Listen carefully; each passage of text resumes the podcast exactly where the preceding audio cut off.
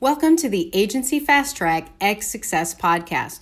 My name is Lisa Parziel, and I will be your host for this episode.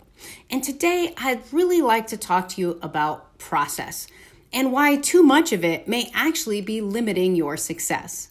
But before we do, let me just shout out to our program, Agency Fast Track X Success. It's a program that helps business owners actually learn more about the business side of their business. And so, everything from learning how to sell better, get more leads, to actually hiring and building a strong team, we cover in our program.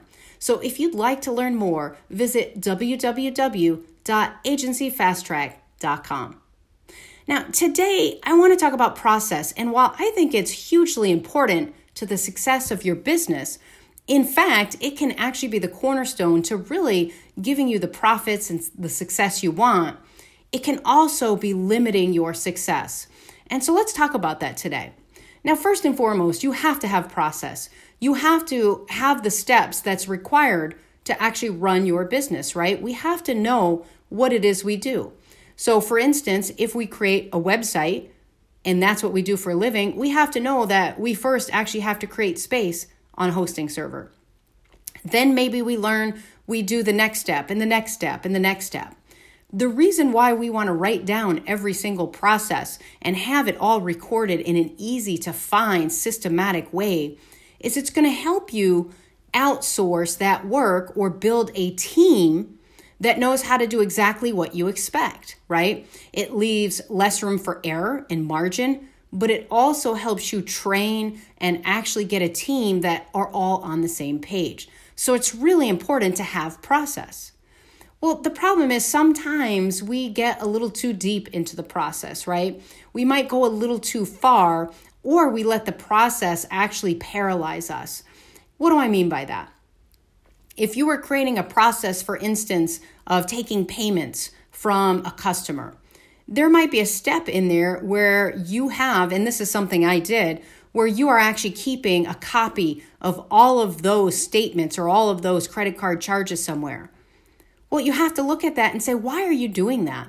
Is there a reason? Is there something you need from that? And for me, it was I didn't know any better. In other words, the system actually saved all that stuff. So why was I keeping the emails or why was I keeping, you know, the notices I got? Well, because I've always done it, so I just kept doing it. Even though it would only take me 15 seconds to do that, if those 15 seconds happened a hundred times a month, you know, there we had, you know, all sorts of time wasted. Multiply that times a year, and we have even more time wasted. Multiply that times a hundred different processes that really aren't needed. So when you think about processes, you can't let them paralyze you, and you can't go into such detail that those details aren't even needed. When you build out your processes, how you mitigate that is you literally ask yourself one question Is there a reason we are doing this thing? And is there a reason it's part of our process? If the answer is yes, then you ask Is there a reason this needs to be here for everyone to see? So when you think about each step, ask yourself If I hired a new person, would they need to know this? Yes, then it probably needs to stay in. Whereas if you say, when I hire a new person, do they need to know this more than once? No, we tell them once, but it doesn't need to be repeated in the process. We can go into particulars, uh, and we do that in our course, but for now, just remember you need processes. But start high level, right? Go go to the higher level process first and at least get those fleshed out. See if that works for you and if you need more detail, whether it be in training, and or you know just needing it for the day to day you can always add more. We have a tendency to get too far down into the weeds.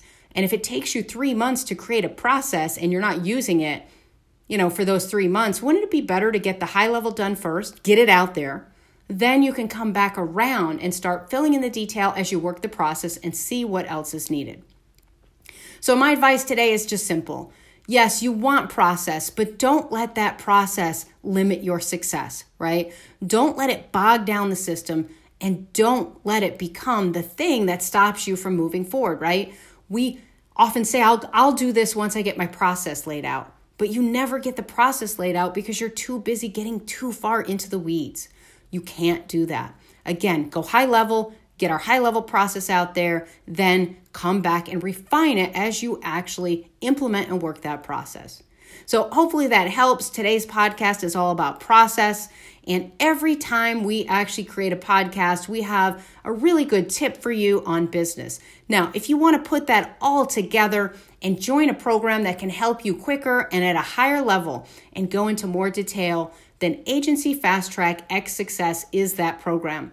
If you'd like to learn more about our program, go to www.agencyfasttrack.com.